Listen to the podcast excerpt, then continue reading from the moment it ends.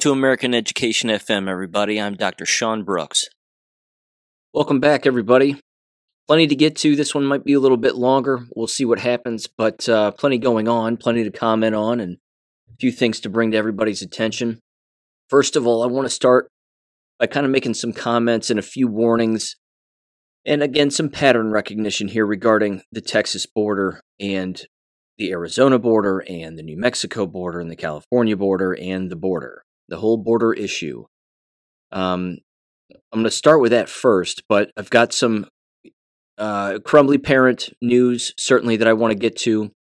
And again, just off the top here regarding the actual trial itself, it is now taking place. The uh, the jury, of course, has been selected, and and the trial is ongoing as I speak right now. If you're interested in watching it live, it is on YouTube and it is on the Law and Crime Trials channel. So type in Law and Crime Law and Crime Trials and you'll be able to find it uh, under the live links there.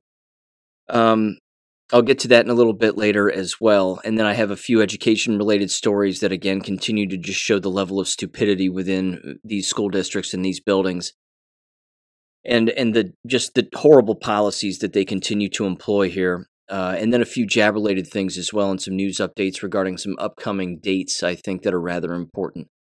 Okay, first of all, the Texas border stuff. Uh, look, th- this is a no brainer as far as I'm concerned. Th- th- this is this is very straightforward. We have the constitutional right as Americans to defend ourselves. We don't need government to defend ourselves from foreign invaders. Period. The Second Amendment clearly states that that's the case. And we get to do that no matter what laws, quote unquote, exist or what violation of laws are currently taking place. Now, just the other day, of course, Greg Abbott signed some letter and wrote a letter. And, uh, you know, making fun of Biden and we have the right to defend ourselves as, as Texans and blah, blah, blah. I find it remarkably hypocritical that everybody bashes Greg, Greg Abbott, and rightfully so, because he's owned by Jews and certainly owned by Israel and blackmailed to the bone. There's no doubt about it. He wouldn't be in that position if that wasn't the case. But for some reason, people make fun of him, and then all of a sudden he becomes the hero to people because they're like, yeah, our governor's doing the right thing. This back and forth nonsense that goes on is disgusting. And it's continuing to show the level of, I would say, unaware behavior. Again, that's, that's putting it mildly, regarding the everyday American citizen. Greg Abbott is not our friend. He just isn't. None of these people are.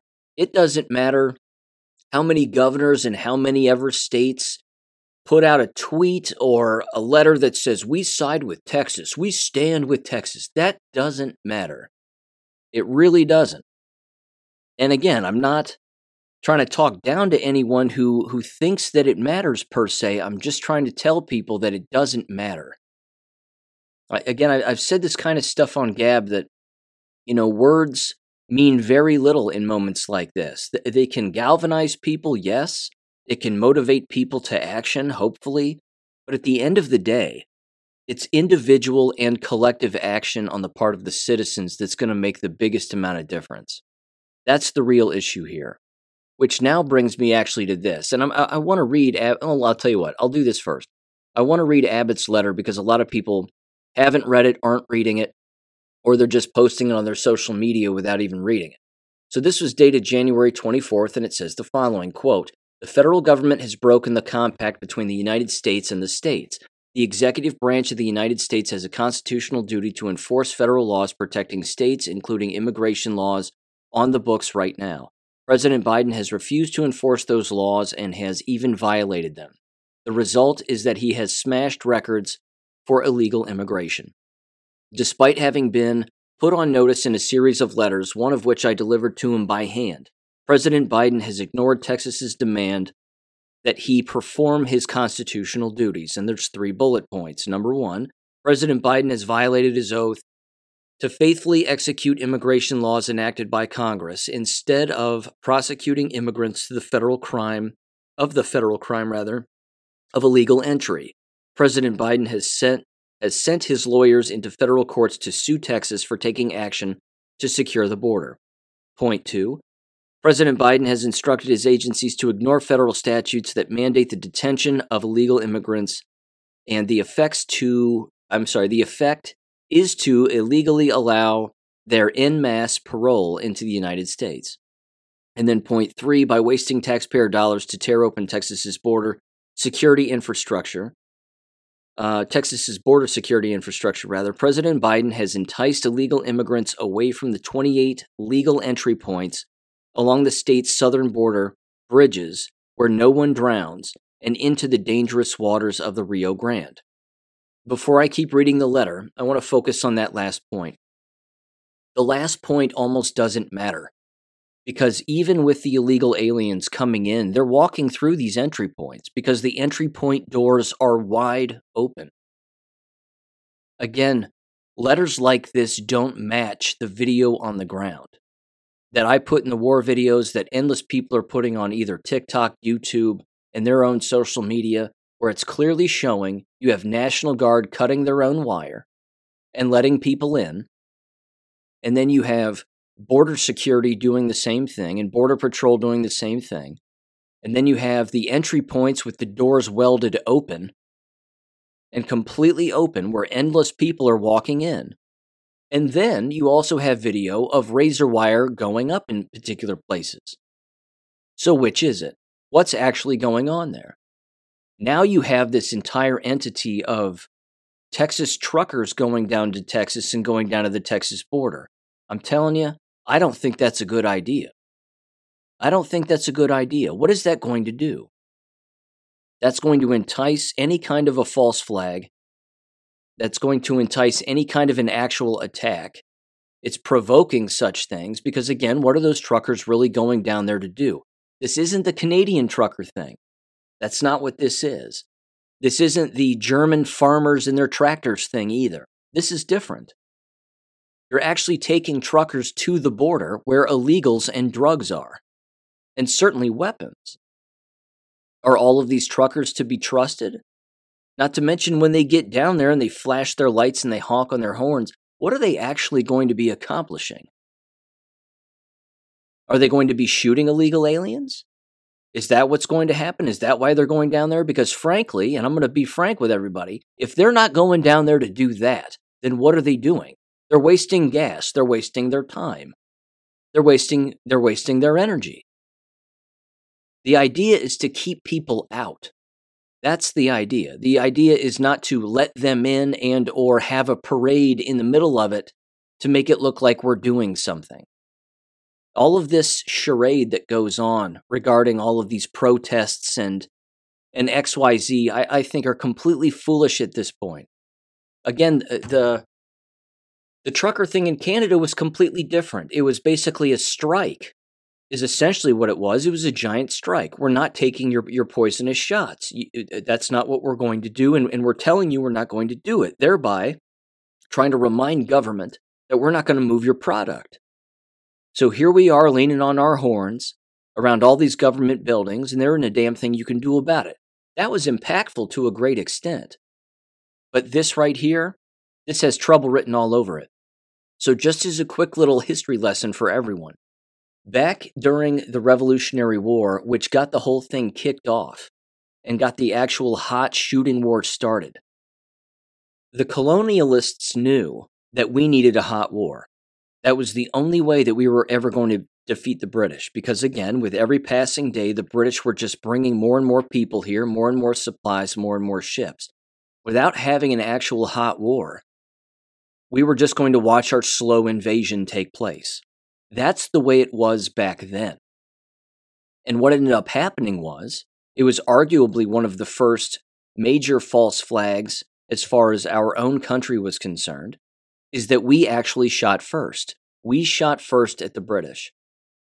And then we told people that it was the British who shot first, but that's not what happened. We got the whole thing kicked off because we knew it had to be that way. The British were told to not fire unless fired upon. Well, we fired upon them.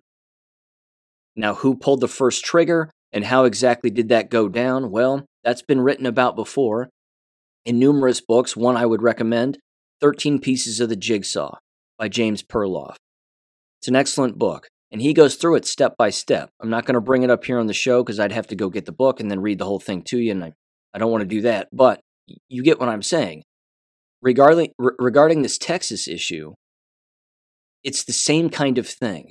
Truckers going down there again, assuming that they're all just individuals and that they're all law abiding people and they're not really there to pick up drugs and pick up people and then send that deeper into Texas and deeper into the United States. I mean, that's an issue in itself. But kicking off a hot shooting war down at the Texas border, this would be the way to do it. You have illegals bum rushing these trucks, or these trucks again bum rushing these illegals.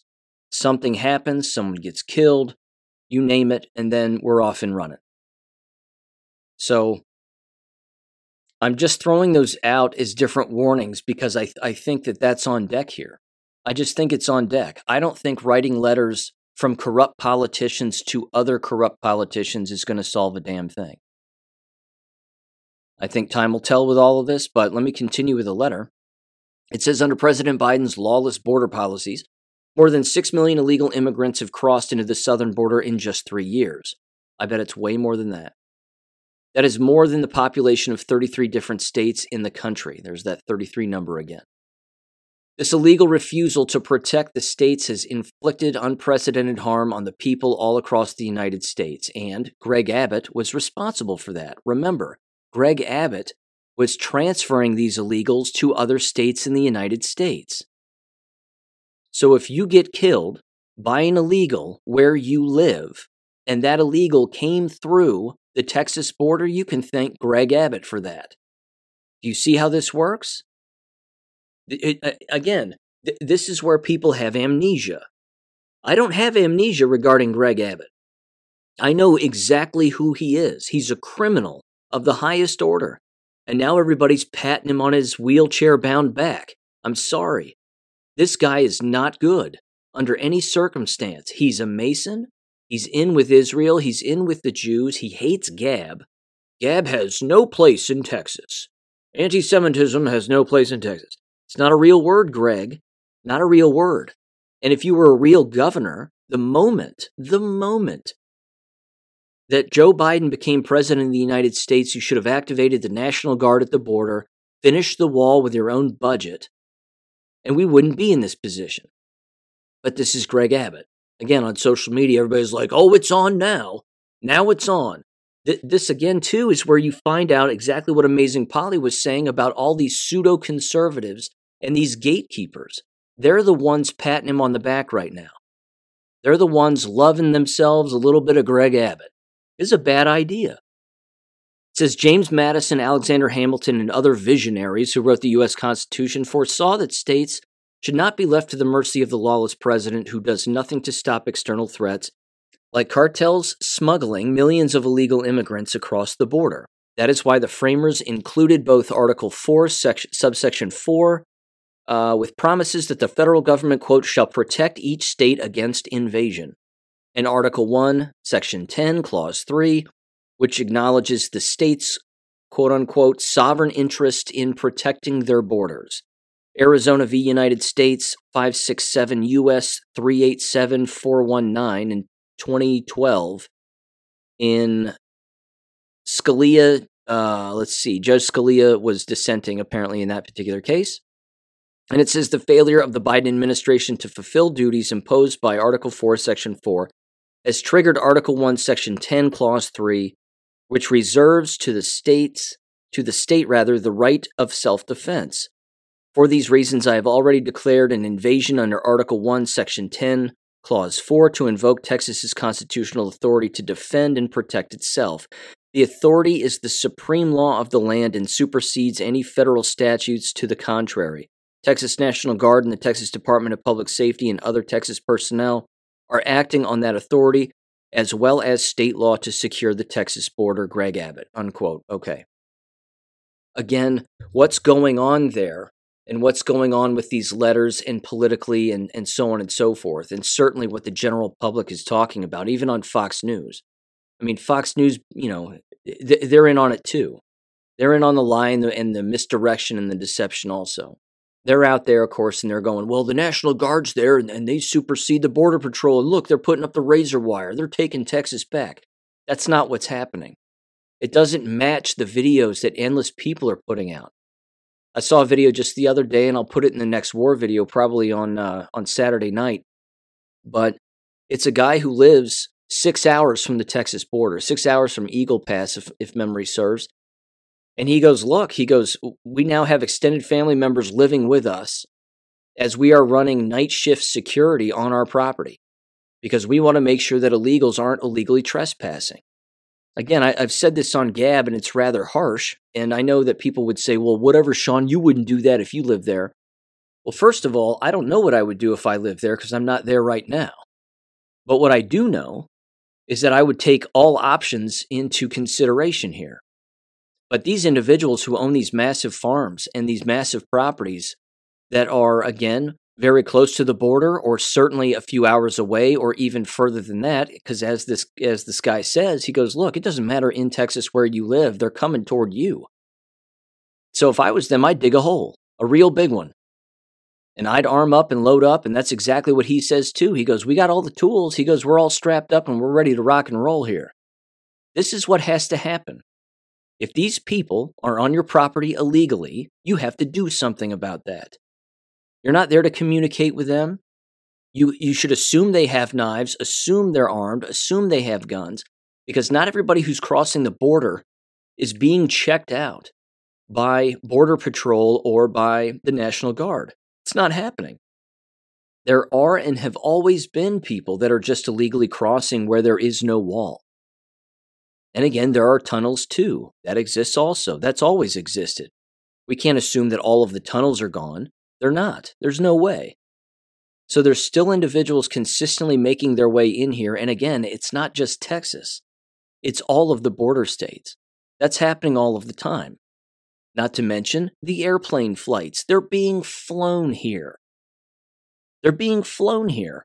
This Abbott letter is a giant pacification of the gullible who believe that, again, something is happening when it's not.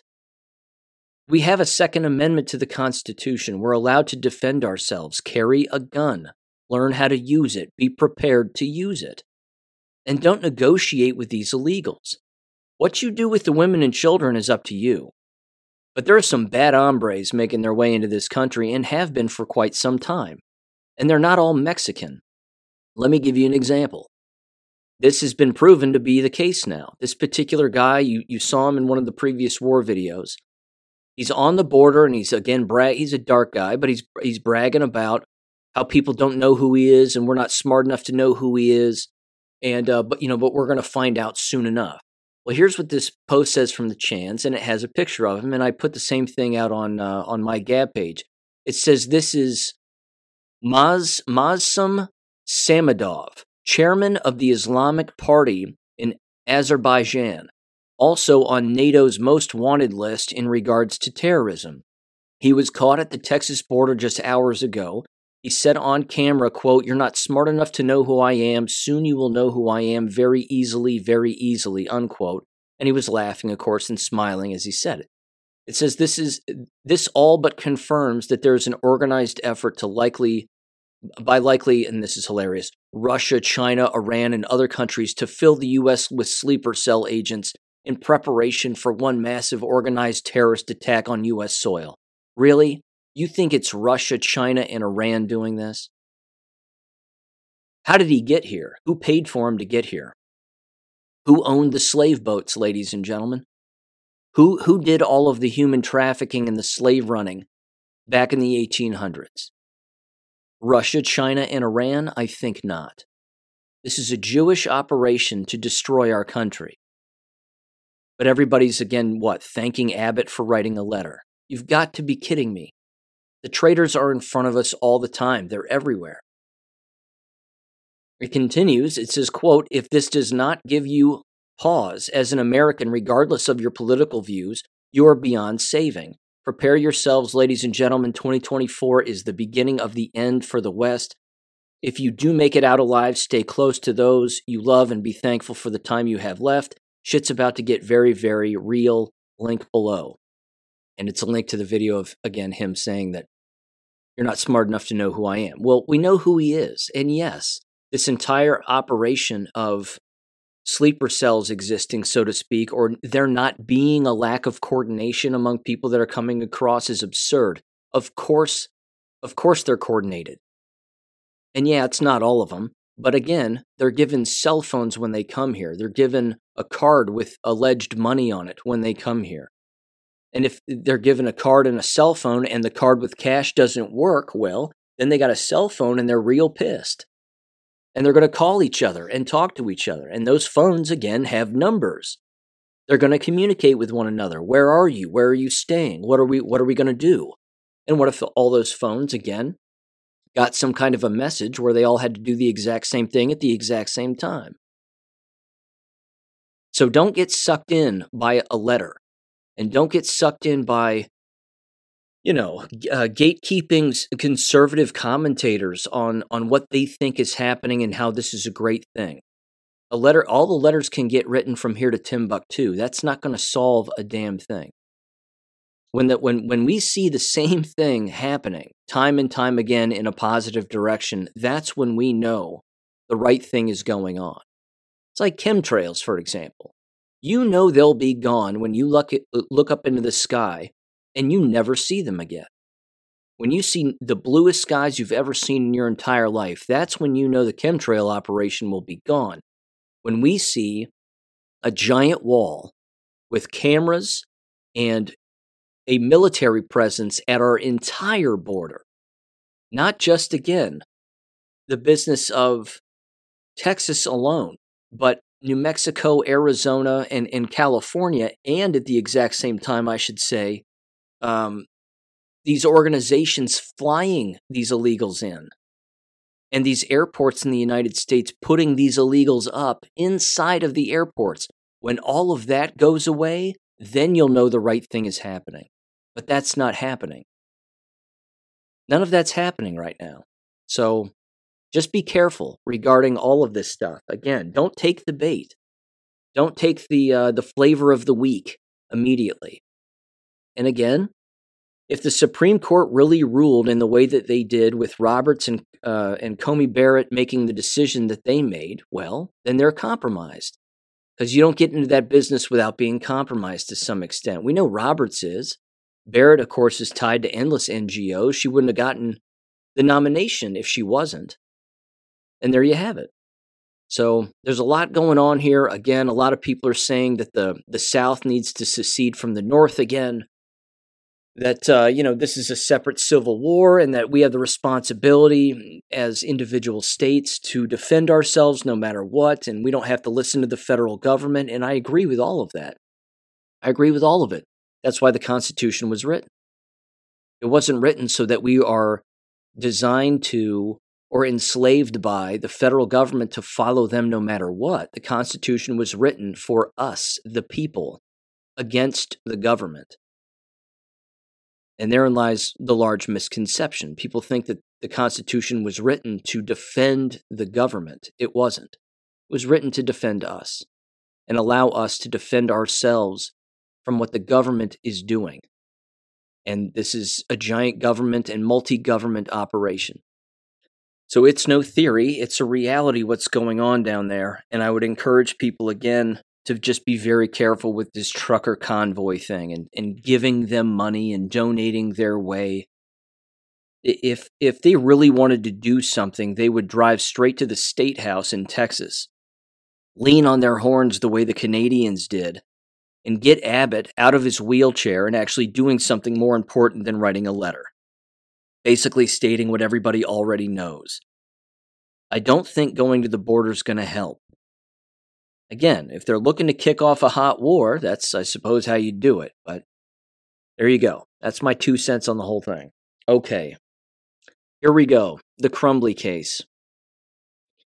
Um, I'm just going to get past kind of the initial legal documents because trial is already taking place now. And here's what I've seen thus far. One of the individuals who testified here was the female teacher who was shot. This was the this was an individual who was again wounded. there didn't seem to be any indication that she had students in her room at the time that she was shot. Uh, but again, she was sobbing on the stand and, and describing the entire situation and everything. Uh, again, she was face to face with Ethan Crumbley for the most part. But this is something that I think isn't working out for the prosecution.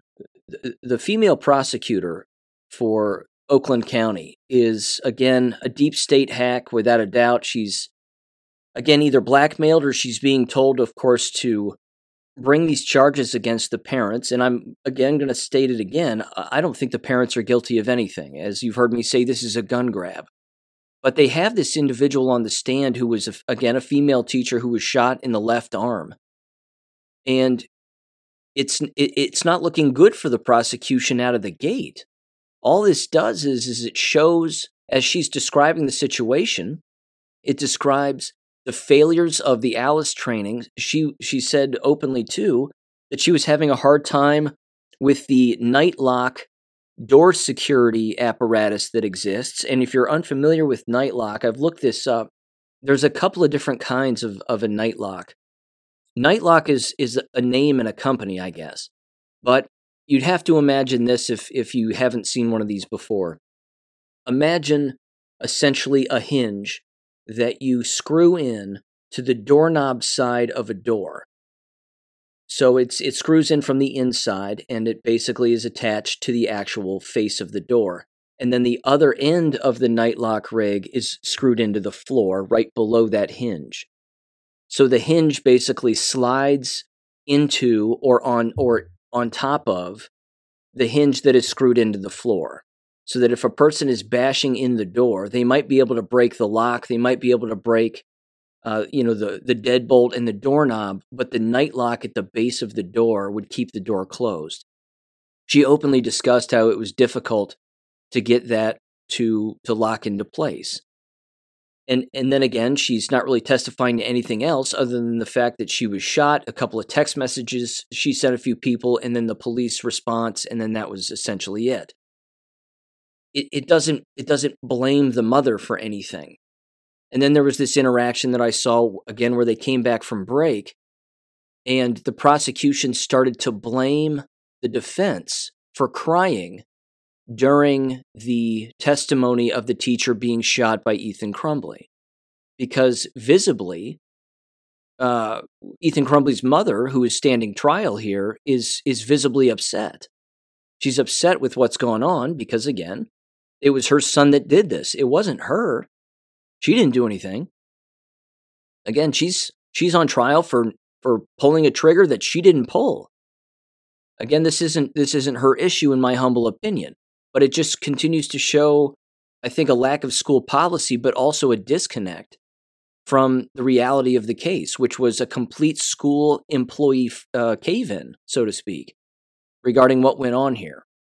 So again, there's you know there are a number of different things I suppose that I could bring up, but now that the trial is rocking and rolling here, I'm just paying attention to the trial specifically, and and some of the testimony, and I'm going to keep taking notes, and I'm certain that by uh, Monday's episode, I'll have even more to bring bring your way. But um, th- this entire thing is, again is fascinating because if you're the prosecution and you're trying to make four manslaughter um, charges stick which they would all have to stick. I mean, there's no like, well, you know, they got off on three, but they were guilty of one.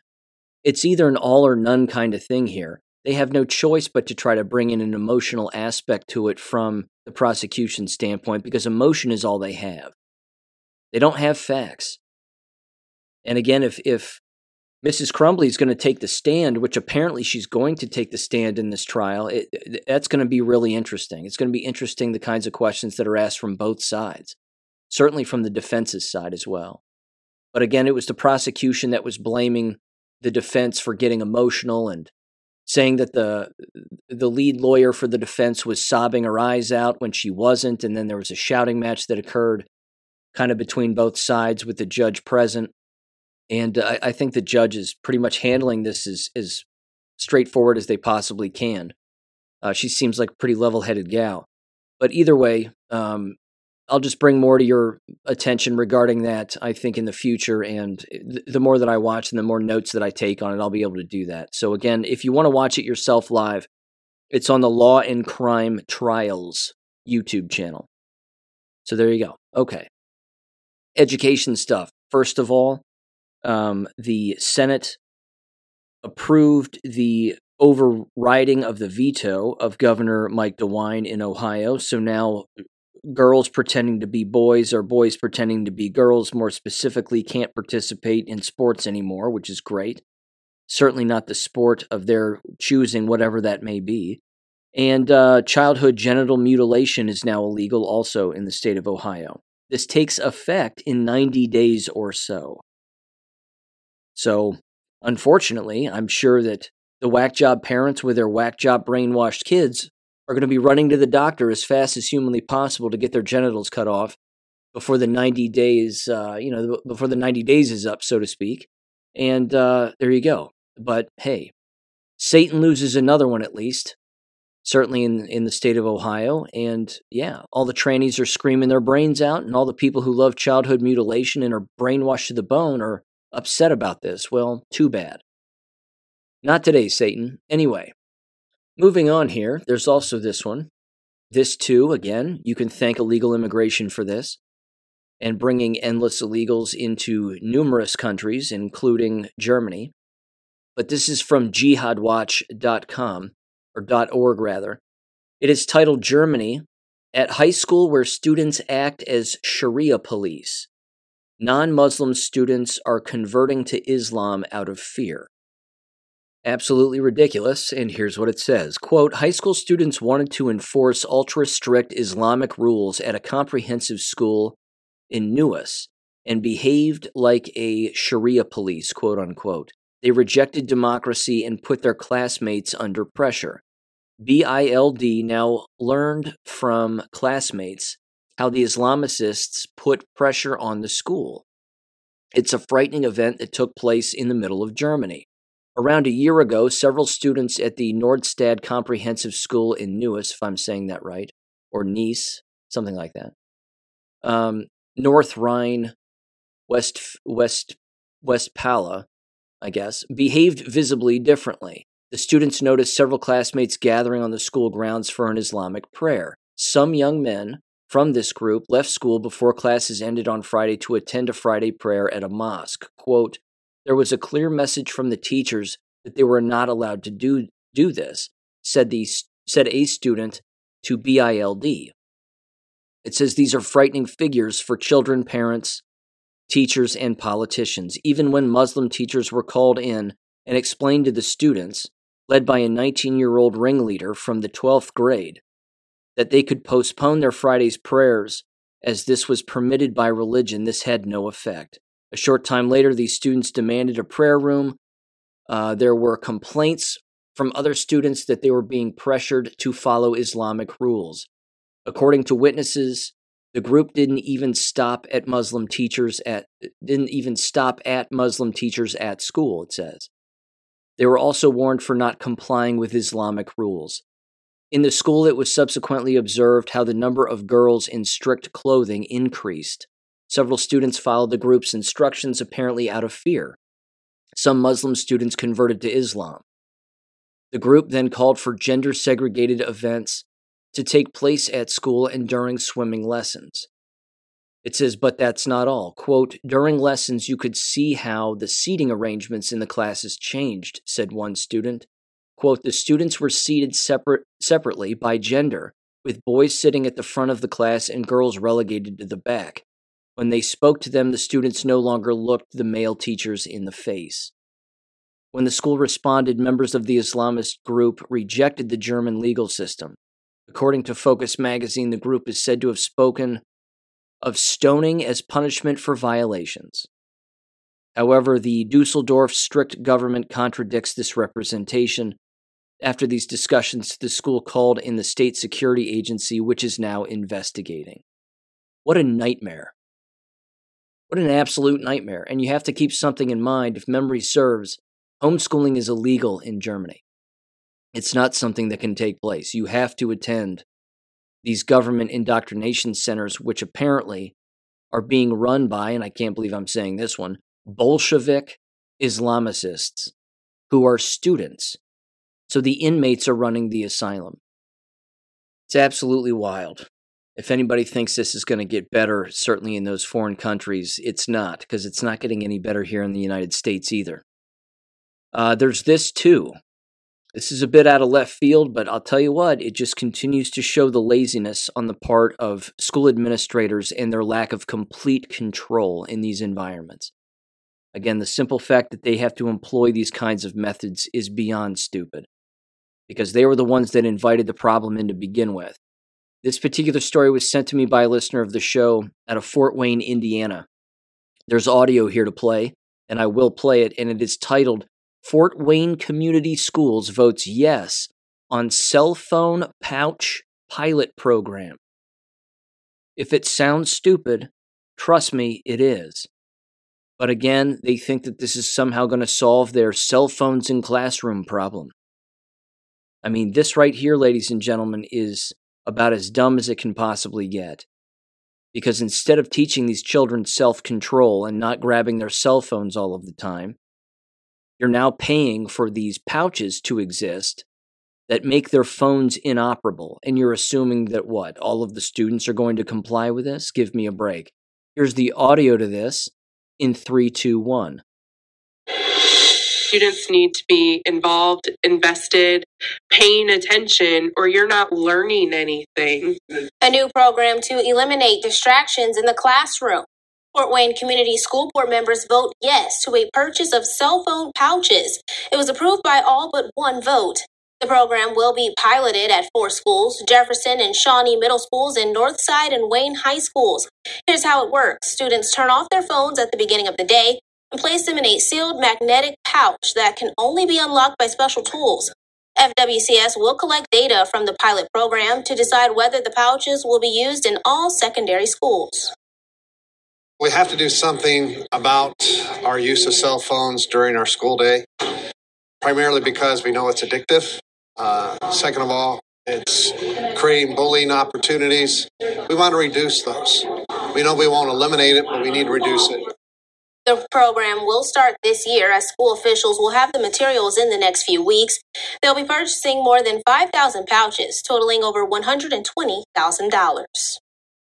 $120,000 for a magnetic pouch that locks your phone in the off position. It's already turned off inside of this pouch, and then you need a device in order to unlock it. First of all, what a waste of time. Second of all, what a waste of money. And thirdly, no one apparently has any self control whatsoever. Apparently, they're not teaching self control. Apparently, the families aren't teaching self control. Let me take it a step further.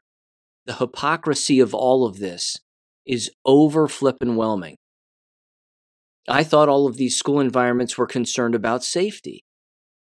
What about all these school shootings that take place? You know, like Uvalde in Nashville. What about all of these? Don't you want students to have access to their cell phones so that they can call home or call for help or call this or call that if there's an actual emergency taking place in the school? Do you trust the school environment to handle such a thing on their own without the intervention or participation of students? There are, there are endless avenues that I could take this down, but what a waste of money and what a waste of time. These are the dumbest people that that I'm sorry, uh, the, the people that run these schools are just flat out retarded. There's no way around it. Only they would allow for cell phones to be used in an effort to decrease the discipline that was existing with their already adoption of cell phones. Again, you may recall I was a school teacher when cell phones went from being not allowed to be used by students and punishable with, you know, detention or after school suspension or in school suspension for misusing your cell phone or, or what have you. To them, eh, to again, districts across the United States taking the approach of if we can't beat them, join them. So now we'll allow cell phones to be used by students because that will immediately decrease our discipline numbers and it'll make our school look like we're not as bad as we are. And now what they've employed here is a separate method which costs money to try to cover up the problem that they invited in in the first place. This is how dumb these people are. What a waste of time. In the article, they even bring up well, what if handicapped students or special education students need their cell phones either to track their medical progress or, you know, their blood sugar, if they're diabetic or whatever it may be? Well, they get a different pouch. They get a completely separate pouch that's not locked, but actually has Velcro instead of an actual lock. So they can a- access their phones easier than somebody who can't access their phones. I'm telling you, this is a security failure. This is a waste of time, a waste of money, like I said. This is beyond stupid. I can't believe that parents keep sending their children to these environments. I can't believe it. Again, schools invited in the problem, and now this is their so called solution to said problem is to waste over 125 some odd thousand dollars on these useless pouches, which actually lock their phone away on their person. This is not like one pouch for an entire classroom. They have to have their phone in this pouch in their own backpacks, essentially, throughout the entire course of the day. And they and, and they assume what? Somebody else holds the key to the pouch? It's beyond confusing, but that's the problem. That's the problem. It's beyond confusing because it is confusing and it's stupid. People should have free access to their phones and learn how to use them appropriately as an educational device and be taught how to do that. You have to model the positive behavior as a school teacher and model the cell phone as being an instructive tool and teach them media literacy instead of screwing around and doing whatever else that they're doing on their cell phones all day long. But keep in mind again, your cell phone was initially designed to be a security device, essentially. That's what the car phone was for. It was so that you could handle business while you were driving, but also, again, as a security measure. I'm pulled over on the side of the road, or I got a flat tire, or my engine blew out, or whatever else. I mean, th- that was the initial intent. Now, we know that there were long term plans regarding the evolution of cell phones, but now it's gotten to the point where the school environment is the only place in America where you're not allowed to use a cell phone. And again, I'm not saying, of course, that minors don't misuse cell phones. They clearly do, and, and we know they misuse them on a day in and day out basis. But employing something like this, a, dr- a draconian lockdown of their own cell phones by employing a separate device that, again, keeps them from even reaching into or touching their cell phone it, it, I mean, that right there is an addictive behavior in itself. That you're that you're relying on these massive companies and this wasteful spending in order to get compliance. How about you just look at the student population and say, stay off of your cell phones? Just stay off of them. If our discipline numbers go up and we have policy specifically for cell phone use, if you're caught with pornography or somebody says that you were watching pornography or somebody says that you were taking inappropriate pictures of somebody else or somebody else says this, that, or the other, then we're going to use this policy against you. We might confiscate your phone and we're going to we're going to have a parent conference. See, they could do all of that and that doesn't cost any money. There's no expense in any of that. But the people on this board are all leftist octogenarian whack jobs for the most part. And the vast majority of them are women and they're employing all of these devices to be a band aid on a gushing artery. How about you just get down to brass tacks because this is the way that it works in a working environment? In a working environment, if you're working for someone who says, I need you off of your cell phones right now, we're in a meeting, everybody practices self control and they don't reach for their cell phones. They put them on silent, they put them out of sight, put them out, you know, put them away from themselves, and that's it. But apparently, they think that every single student is a crackhead when it comes to their cell phones. I don't I don't believe that. So again, for for those that are I mean it's not a law, but th- those that are polite enough to not consistently stare at their cell phones all day long, in particular while a teacher is attempting to do some kind of valuable instruction, which we know isn't happening anyway. Uh, wh- why even have this? Wh- why even have it? Seems like it's being applied unfairly. And again, not to mention just the hypocritical nature of the whole thing. Say, for example, a real school shooting took place, and these children needed to contact their parents immediately or dial 911. They can't. Now they can't.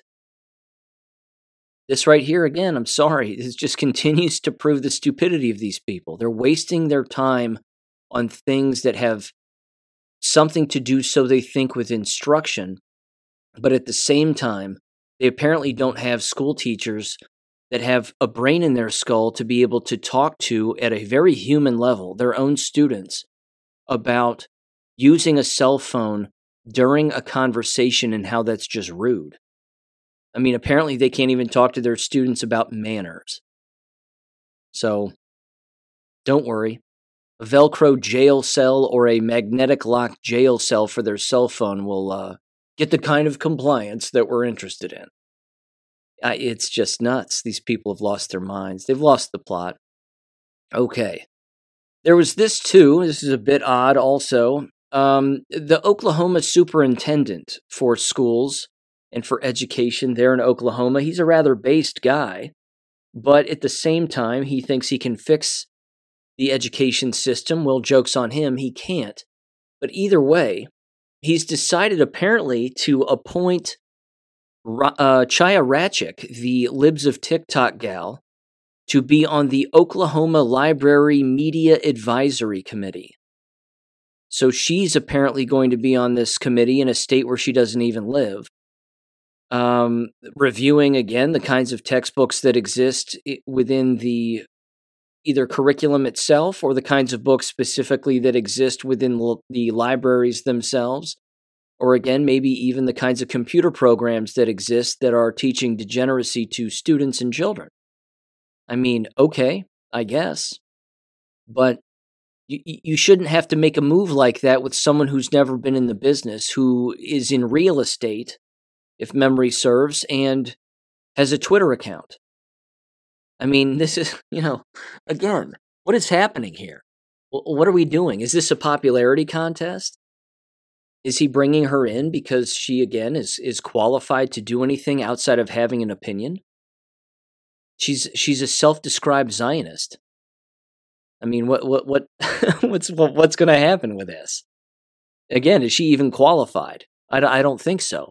Again, having a, an opinion doesn't qualify a person for for such a position. How about you actually reach out to you know book authors in the field of education who have been talking about education being corrupt for a very long time, rather than again somebody who shows up on Twitter and has a lot of followers on Twitter. Again, I'm not even saying that a person has to be in the education business or previously in order to comment or have a take on such, you know, such a topic. But at the same time, the, the, the problem is way bigger than books in school. Yes, that's a problem, no doubt about it, but think of the kinds of books that Chaya Raichik isn't going to allow inside of the, the libraries based on her Zionist opinion, in particular when it comes to actual history. I mean, we can take a pretty good guess as to which books she's not going to want in there. So be careful what you wish for there, Oklahoma superintendent, because it might not go the way that it actually needs to go. And it's the illusion of freedom, it's the illusion of protection, it's the illusion of choice. Just wish that people would keep that in mind moving forward, but they seem to be uh, forgetting that from time to time. Okay. Here's what I want to play now. I want to play some audio from the last Oxford Community School District Board meeting, specifically the public comments section. And uh, Again, you can hear the anger in these people's voices, and rightfully so. There's an individual, again, who actually speaks out at the end, and he just starts yelling from the crowd. And he starts leaning into the board members, and he, again, basically says, Hey, look, I'm just here to listen, but you know, I'm not even here to speak, but I'm just going to speak up now. You know, you, are some of the dumbest humans on the face of the planet. I mean, he just he just goes right after him, and it really is glorious. But what's interesting about the meeting as a whole is you hear these individuals again, they're doing whatever they can do to paint their school district in the brightest light. And it really is pathetic. It truly is. Because again, they're just so far removed from reality that when they go into the business of, you know, sort of their day in and day out policy, procedures, programs that they have, student successes, and I'm putting huge finger quotes around that, they're always spending more time on that as opposed to what they're doing actually to look competent in the in, in the eyes of the people who still attend. And I'm shocked that anybody continues to send their their children here. This district is an absolute embarrassment. So there's two sections for public comments. There's usually one somewhere toward the beginning of the meeting and then one toward the end. Uh, I'm going to play this for you, and I'm going to play both sections. So give this a listen. It really, again, you, can hear the disdain in these people's voices. They can't stand this, uh, this board at all, and it really is beyond evidence. So give this a listen here in three, two, one. I'd like to start with some points of pride. Our precious students and our teachers, they're the best thing we have going. I'm proud to be associated with students like Dylan that just spoke and advocated to protect the animals. That's very cool. Um, points of pride are remembering the memories of the beautiful lives of Hannah, Madison, Justice, and Justin, and Tate, who were needlessly killed at Oxford High School. I'm thankful for the new effort to settle lawsuits and complaints of the victims' families. Have you board members read the communications between your attorneys Giarmarco, Mullins, Horton, and the Michigan Attorney General's office blocking the Honorable Attorney General Dana Nessel from investigating November 30th, just weeks after the shooting? She would have done it for free at no expense to our district. Attorney General Dana Nessel made multiple attempts to investigate but was repeatedly rejected. This leads into the problem of our board members Heather Schaefer and Mary Hanser making an active effort to cover known board failures leading up to the terrorist attack at Oxford High School and ending in the murder of Hannah, Madison, Justin, and Tate, wounding many others and leaving this community without justice for over two years now. Then Heather Schaefer and Mary Hanser hired the Guidepost investigation, wasting $3 million in two years in a failed effort to cover up their crimes against this community. Less than 40% of the school's employees cooperated with the Guidepost investigation because Heather and Mary did not make employee cooperation a term of employment. Even still, the Guidepost investigation report exposed the failures of board members Heather and Mary, our superintendent, our principal Steven Wolf, high school security, including SRO, administration, and high school counselors. In your new lawsuit against the district insurance company, your new insurance company, uh, in your new lawsuit against the district, insurance company, our new district attorneys that you just hired at the last meeting, Perkins and Coie, used information from and references from the guidepost report, even though district employees insist the investigation is not credible and is subjective.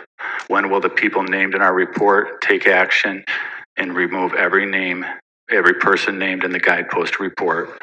We need a superintendent that will not only educate but also protect the interests of our students and teachers in the fallout of November 30th, not continue the effort to distract and ignore critical issues of security and accountability for at will employees, beginning with Steven Wolf.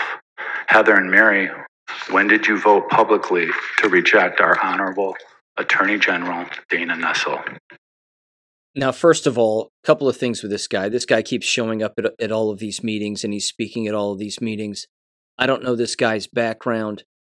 Dana Nessel is not honorable. There's nothing about her that is. She's as dirty as dirty gets. She again did offer to provide some kind of an investigation into the district's happenings initially. Uh, the belief was is that she too was going to cover up for the district, but I don't think that the guidepost report does that as he in fact stated. So he kind of contradicted himself too when it came to the guidepost report. He said, "Well, the guidepost report downplays the issue, but at the exact same time blames the board, the the principal, school employees, the counselor, et cetera, et cetera. It it it can't do both. I mean, it's it's either a fraudulent document or it's legit. Again, having read it, I don't think it's fraudulent at all. It's it's rather damning, as as I wrote in the Substacks and said on Jesse's show, and I've said here, is that it it's a clear indictment of the entire education apparatus as it sits in America, not just within that district, but all over the place. So again, he's he's clearly confused. He could be a leftist, who knows. Either way, let me get to the end here. This is where a guy immediately from the crowd starts yelling and, and basically just screaming at the board and just giving them hell. And again, he interrupts the board in the middle of their in the middle of their regular business toward the end here, but I want to play his comments too because they're interesting. So give him a listen here in three, two, one coming up. Um, there'll be, there's several different ones, I, and I apologize, I meant to grab the list off my counter and I forgot it. But there are a few that are listed here in the scheduled activities that are for the community. There is one for students that's different, um, and then staff that is also separate from that. So there's three different options. One of them is virtual for those who can't attend the in-person ones, and the virtual ones can be attended by students as well. Um, it's not rate limiting to them. Yep. Yeah, so I just wanted to make sure to point those out. So February 7th and 8th are the in-person ones, and then February 18th. And the reason it's not that same weekend is because that evening was the Super Bowl, and we didn't think we'd get a lot of participation on Super Bowl night. So it is February 18th. Um, any administrative clarification? Yes, I do. I, I really need to clarify how per pupil funding comes into the district. Um, the state, as you saw in the report, uh, gives us 9,000 plus uh, per student. And uh, I'll finish my clarification, please.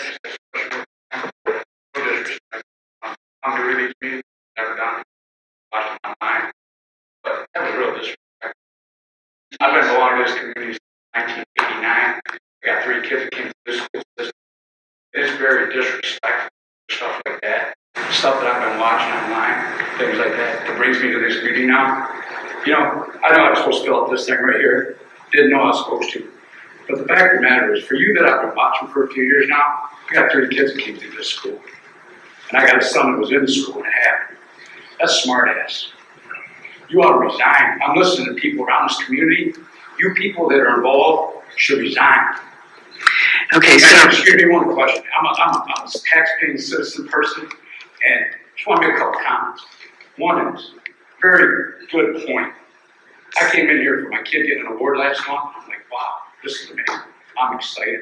But I see all these other parents, and I got security, security, security, security everywhere. Damn, that's a lot of money. You all don't need that much security. You're not that important, to be honest with you. You're not that important. So, you know, do something for the kids and the families that lost me. If you do anything in your life ever again, do something for the kids. Don't do it for me or do it for this guy or this guy that's angry. Do it for the kids, the parents, the family members. You ought to walk home and just resign.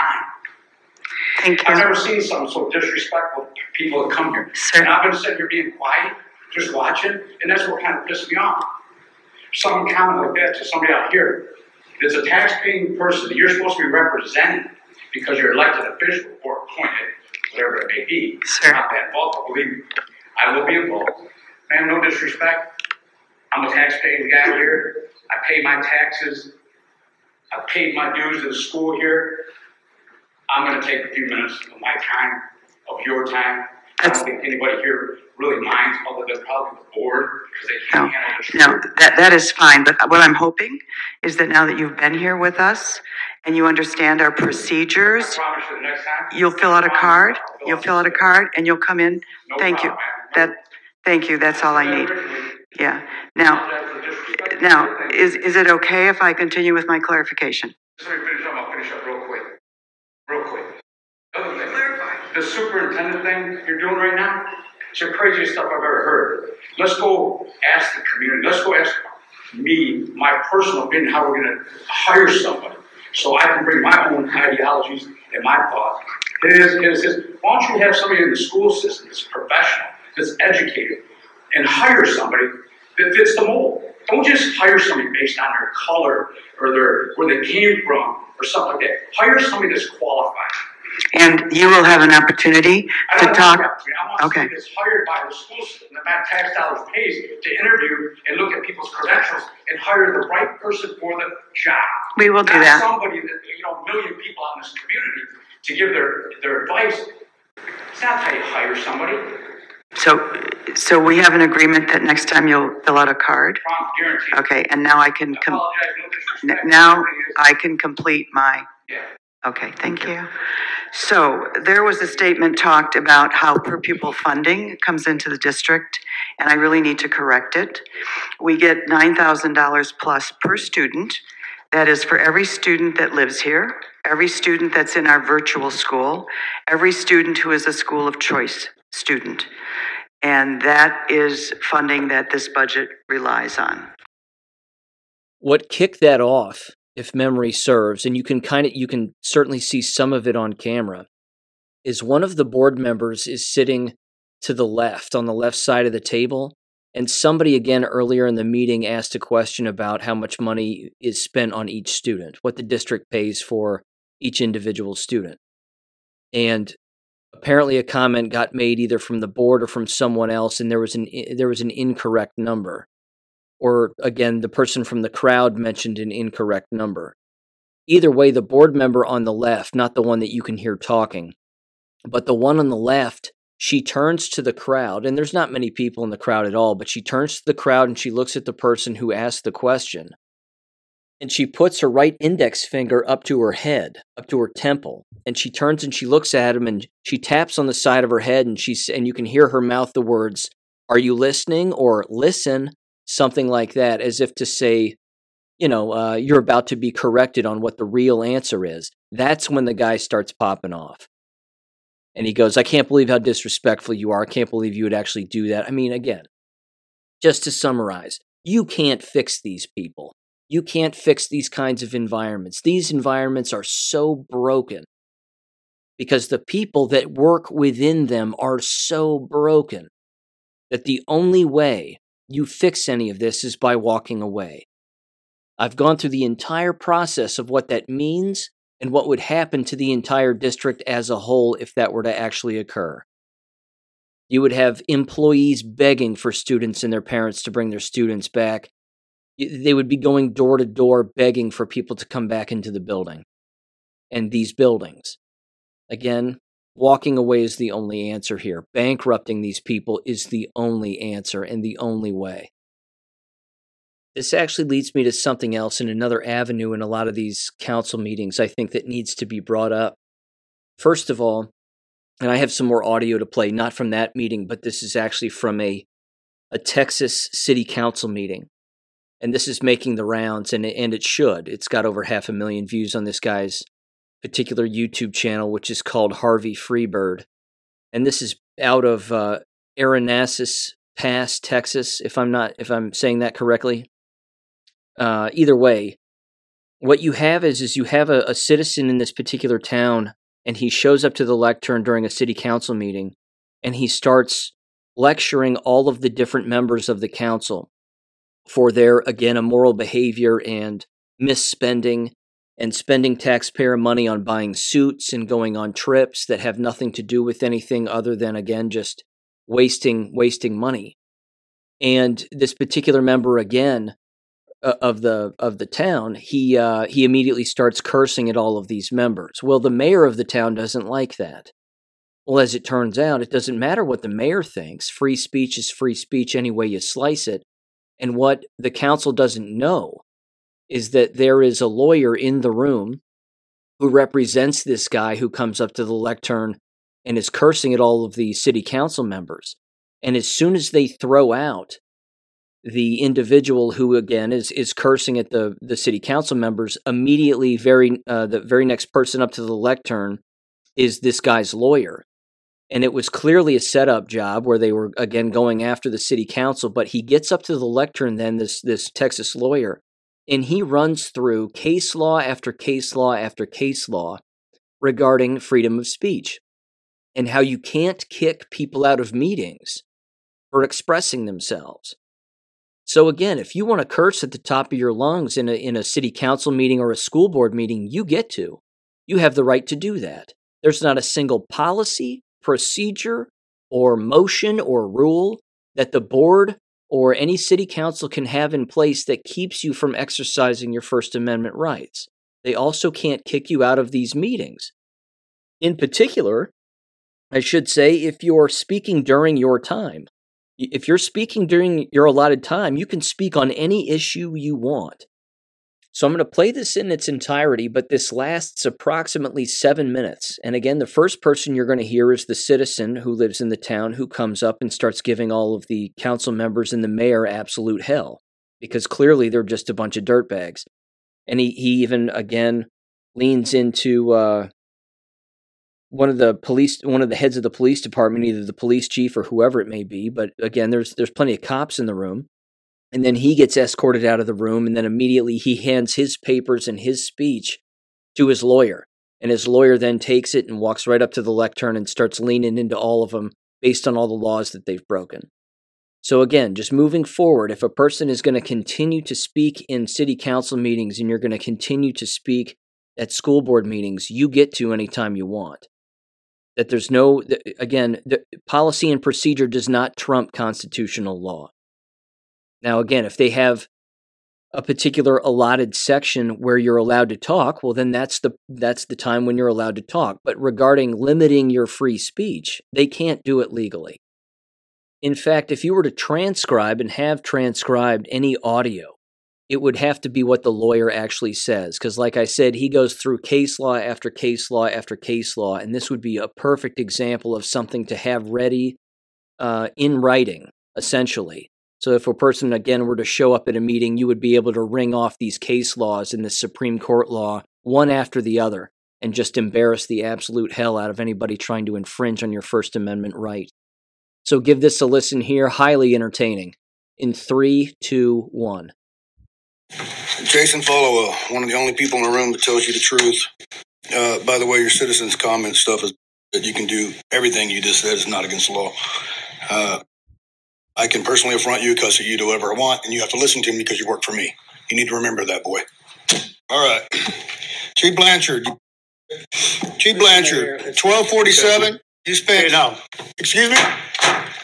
I Excuse just me. read, I just read you. The And you're wrong, warning, and you're lying to the public. I'm not gonna put up. I'm with not gonna put up with any you. defamation of cover, character. That's not defamation, that's a fact. I, I don't care. You I'm have not to gonna put up with no profanity or anything.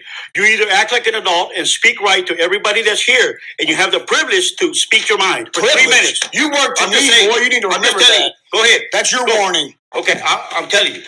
Now rewind my clock while I finish my statement. Go ahead. Thank you, sir. Chief Blanchard, $1,247 fitted suit you stole from the company. From us. You work for us. Hmm. On 9-10-23. Kerry Shrugs, you lied to the public. Kerry Shrugs on Facebook stated that these personally fitted suits was pre-approved by the council and manager of 2011. Jason Knight's dad was that man, man was that mayor then. Guess what he said, Kerry? Never approved that. Laugh at me all you want. Modifications to the policy manual took place almost 40 days after I complained about him. Y'all modified it. Why did y'all modify it? You know when it was modified before, Kerry? Not 2011. I do. 2019, 2014, 2004. You lied to the public. Even with the recent modifications, a Class A uniform is the highest uniform APPD has, and it is not a suit, you scumbag. Uniform Class A. Did you have a dress hat? No, you did not. Long sleeves. Did you ha- did you have that? Yes, you did. Tie, yes. Trousers, yes. Skirt. I mean, maybe. Mr. Mayor. Black belt. I'm talking. It's my turn to talk. Personal attack once again, Mayor. Peace. Will you? I don't give a crap what you say. You piece. Okay, now. Oh, there it is again. I can talk like Here we that. go. It's a First You Amendment have right. violated the rules of the court. See, You are what ordered First to leave Amendment right the did I meeting. violate? Out. No, I'm not. He's the I'm not cop. gonna deal tell with me. I'm not. What what First Amendment right I'm did I not. violate? I'm not. You're either going to I'm respect this you a place or question. you're going to be asked to walk out. Am I under duress of arrest? You're gonna go to jail if you. I'm going to be arrested. Let's go. Fine. Okay.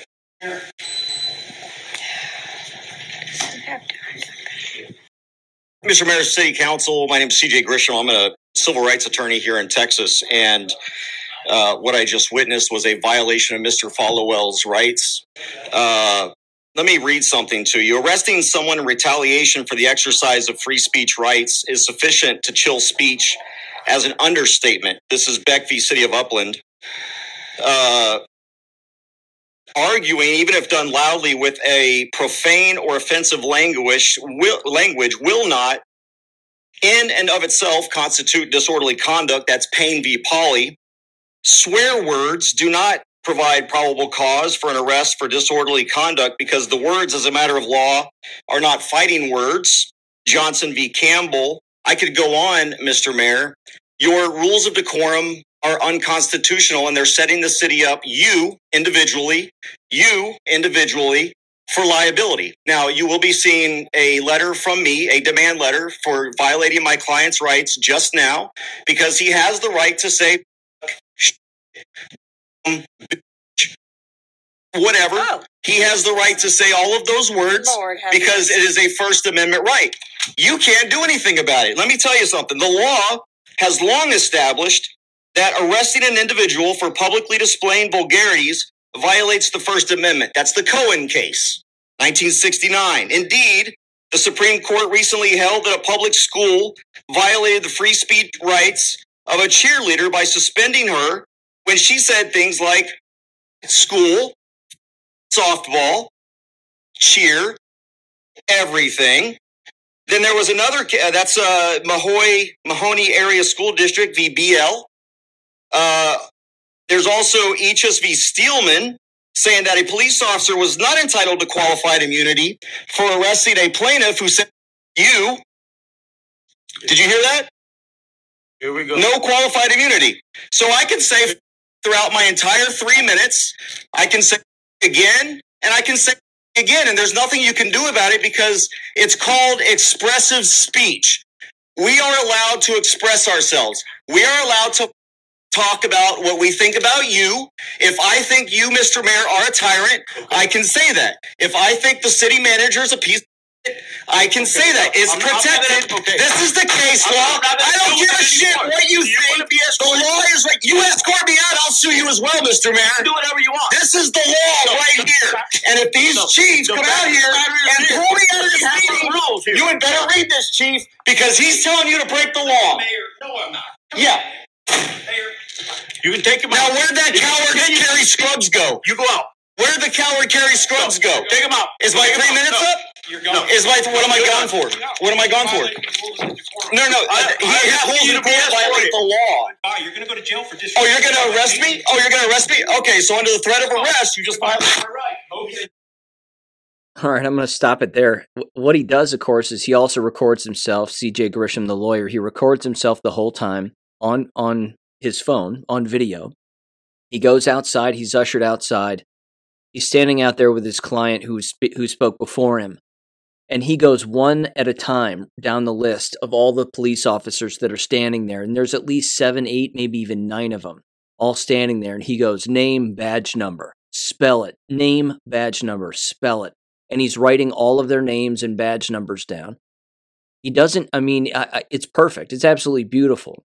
What these people don't understand and what these cops don't understand, and this is part of the civil war that I've brought up here before on the show. This is part of the civil war that's going on. These cops are blindly following orders, not the law. Orders aren't the law. The law exists. Cops aren't lawyers. They don't know what the law is, by and large, which again is why they do what they do and lawyers do what they do.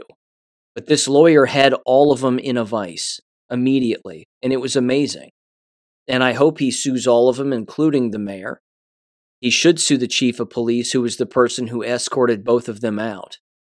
Because again, as he's openly stated, unlawful threat to arrest is a crime that you can't do that you can't say well i'm going to arrest you if you keep talking well it was his allotted time to talk he can say whatever he wants i just wanted to play that for you because again this is happening in towns and cities all over the united states now these council members and mayors across the united states can't be more corrupt they can't be and if it's proved anything if the last three and a half, four years have proved anything, it should be that they don't even need to exist. These positions are useless. City, show me a city manager and I'll show you a useless position. I'll even show you a useless person who inhabits said useless position. It's beyond crazy. But again, this is the Civil War. This is what's happening. These particular committees and councils are using law enforcement to be the enforcers against we the people for speaking lawfully. Again, you heard me mention in a previous school board meeting in the town where I live where the president of the board warned the individuals beforehand to keep it related to school related matters. I think that's what that's ultimately what she said and then a senior in high school who's in charge of their Bible study group there that meets every now and again. He shows up with a Bible, walks up to the microphone and says he wants to read a couple of passages. Now it was pretty evident that he was wanting to read a couple of passages based on the overriding of the uh, of of Governor Mike DeWine's veto, essentially. Re- again, regarding all the transgender genital mutilation nonsense. That particular senior in high school stands on the right side of history, where clearly the board members don't, because the board members were openly uh, disappointed over the fact that uh, you know it was that the veto was was being overridden or being considered to be overridden at the time. But she openly said, you know, keep your comments to school related matters. And then he start he uh, again attempted to start to read a couple of passages from the Bible, and she told him to stop, and said, "You it has to be school related. We're a non denomination school, and blah blah blah." He had the constitutional right to say whatever he wanted, whatever he wanted. Doesn't matter. But again, this right here has to do with people not knowing their rights. And then again, board members and adults bullying other individuals into believing that they know what's best or that they know the law. They don't know the law. That's why they sit in these positions. They're addicted to power, and they don't know that the very position that they're actually inhabiting is one that a cat and a dog actually have within towns across the United States. There are dogs who are mayors of towns. They don't know this. I mean, that's that's a that's a real thing. But that right there again proves that these people are out to lunch. So know your constitutional rights, know what you have the ability to do and say no matter what, and stick to it. Stick to it every single time. Okay, couple of jab related things here. Couple of dates to pay attention to. We'll see what happens around these dates and certainly after. But the pandemic treaty, or one of the revisions in the pandemic treaty for the WHO. Of course, Tedros was out there uh, initially claiming again that all of this is conspiracy theory, that they're going to get all these governments and government agencies to just comply with them or else. He said it's all fake and all conspiracy theory. Okay, whatever. It's very real because they've already done it before, but apparently on January 27th is when some of their decisions start to become finalized. And then, of course, it's not until May 27th when uh, they reconvene and ultimately make some kind of a decision. I, I think that regardless of the pushback and the amount of awareness that exists regarding all of this, they're still going to do whatever it is that they're going to do. And if that means that they have to manufacture some biological weapon or some response to said biological weapon between now and then in order to initiate the response sooner than maybe May 27th, then they'll probably do that. They're tyrants, after all. And that's what they want for us, and that's what they have planned. So we'll certainly pay attention to that one way or another. Uh, this is another interesting one, and it has to do with the CDC being forced by the court to release documents starting on February 15th and then the 15th of every month going forward. Let me read this very quickly here. This is from CNR, I'm sorry, scnr.com, and it is titled Federal Judge Orders CDC to Release Data on 7.8 Million COVID Vaccine Adverse Event Reports. Information must be published within a year on a rolling basis, with the first batch due out February 15th. Now, again, is this going to be new? I mean, it's it's new to us. It's new to the public. It's a new document, and instead of coming from Pfizer directly, it's coming from the CDC. So again, this is going to show the CDC's compliance, rather, and certainly their direction in this entire cover up. And again, it too has to do with the vSafe application, where individuals again could type in their their adverse reactions, so to speak, certainly on a limited basis within this app.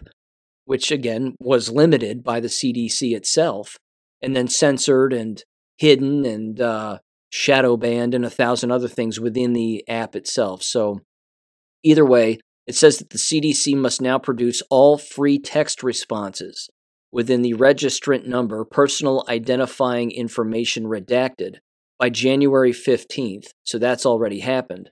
But the disclosures must be made in 12 separate batches by the 15th of each month, with the first batch again due out on February 15th.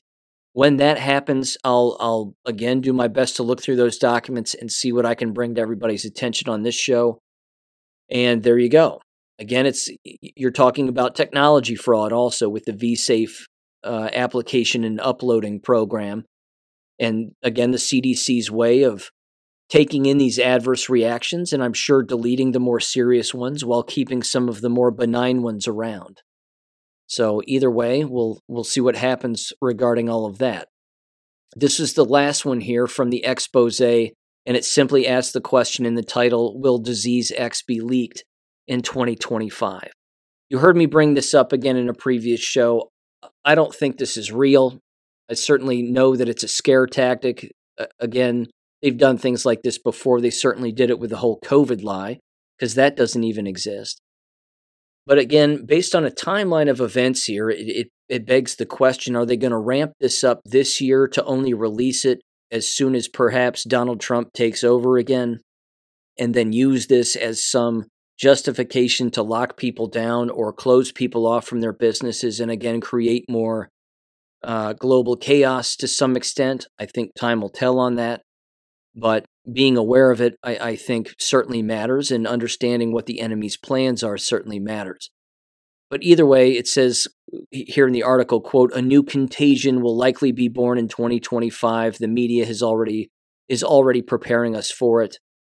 And again, even in Davos, they had a section or a discussion called Preparing for Disease X, a hypothetical new pandemic predicted to kill 20, 20 times more people than COVID 19. Again, it's premeditated murder one way or another.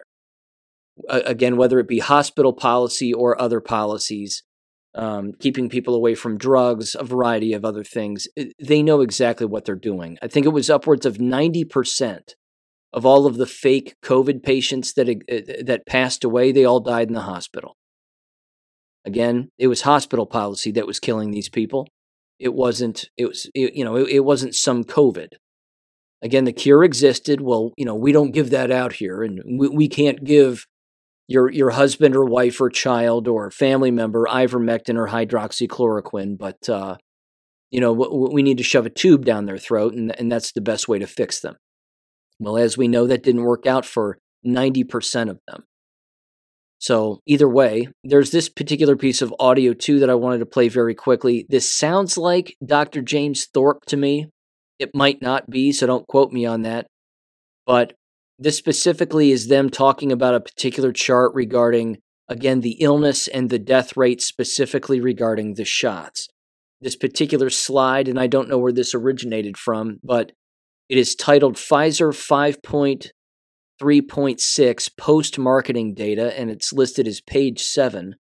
And it says the deadliest vaccine medicine drug ever rolled out in the history of medicine. 1,223 deaths in a 10 week period from December 14th of 2020 to February 28th of 2021. Historically unprecedented Pfizer with criminal and fraud judgment of 2.3 billion by the DOJ in 2009. And then it says search Pfizer 5.3.6 PHMPT post marketing data. Give this audio a quick listen in three, two, one. This is the deadliest drug ever rolled out in human history by Pfizer's own legally mandated 90 day rollout. Pfizer 5.3.6. Anybody can get a copy of this now because a federal judge 14 months later, everybody in the world had it. Uh, but 14 months after that, it was dropped on April Fool's Day 2022. Uh, this is the same document here. I want to bring your attention.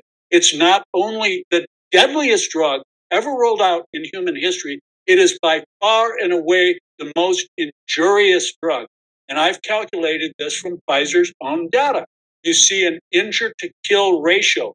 Pay attention to that injure to kill ratio, because I can make an argument that it's that what the citizens, global citizens that were killed, that might be better off instead of living a lifelong, permanent torture and disaster of injury. Injure to kill ratio 33.4. This is not Dr. Paul's data. This is not Dr. Paula's data. This is not Jim Thorpe's data. This is Pfizer's own data. It's important to look at the historical perspective of these three events that I've outlined on this slide.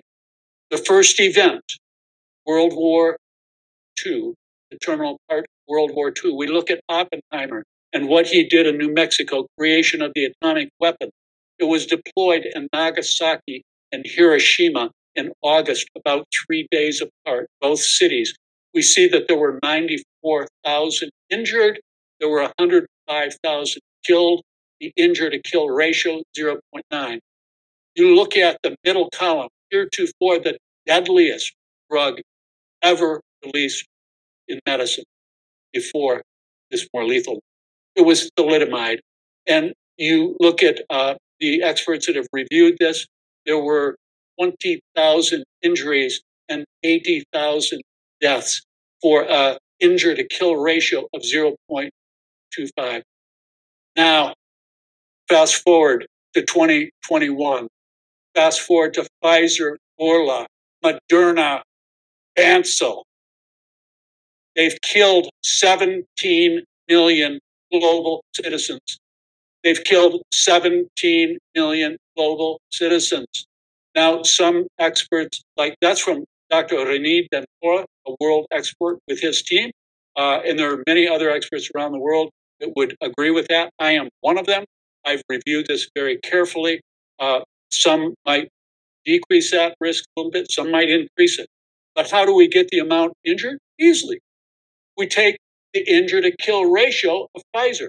It turns out the Brianne Dressen, the, the uh, Cody Hudsons, all those other severe injured people, 567 million global citizens have been injured for a total of 585 million global citizens killed and injured.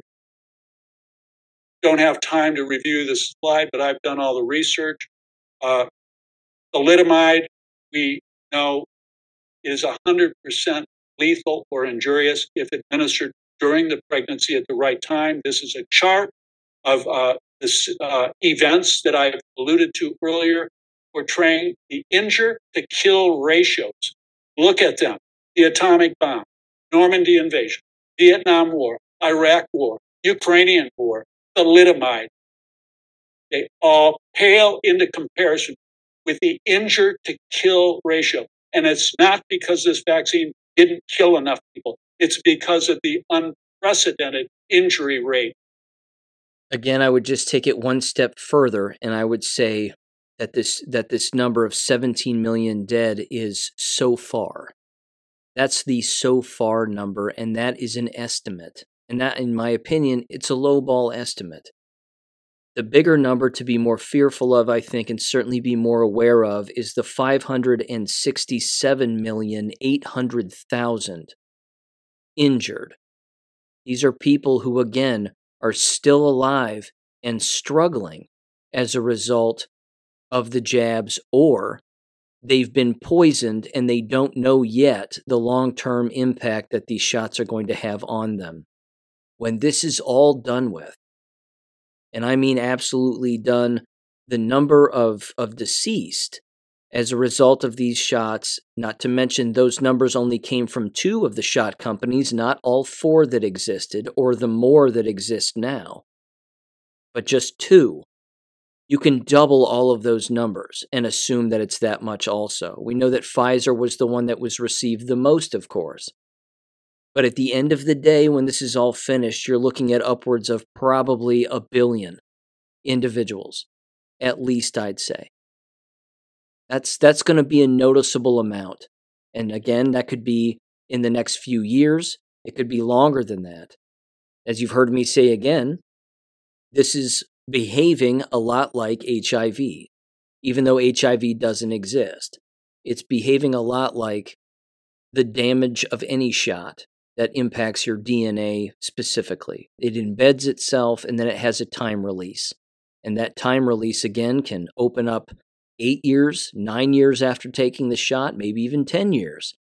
But again, it's going to impact the individual no matter what. So, again, you've heard me say before, I'm not in the camp of, of saline solution. I don't think that was that was dished out. There may have been particular areas or pockets of, of countries that receive saline on purpose, but having saline out there among the widespread population of people who took it, I, I have zero proof of that. Zero proof. So, either way, I'm going to leave it there. I'm going to get back to the Crumbley trial here. Again, if you're interested in watching it, it is on the Law and Crime Trials channel on YouTube.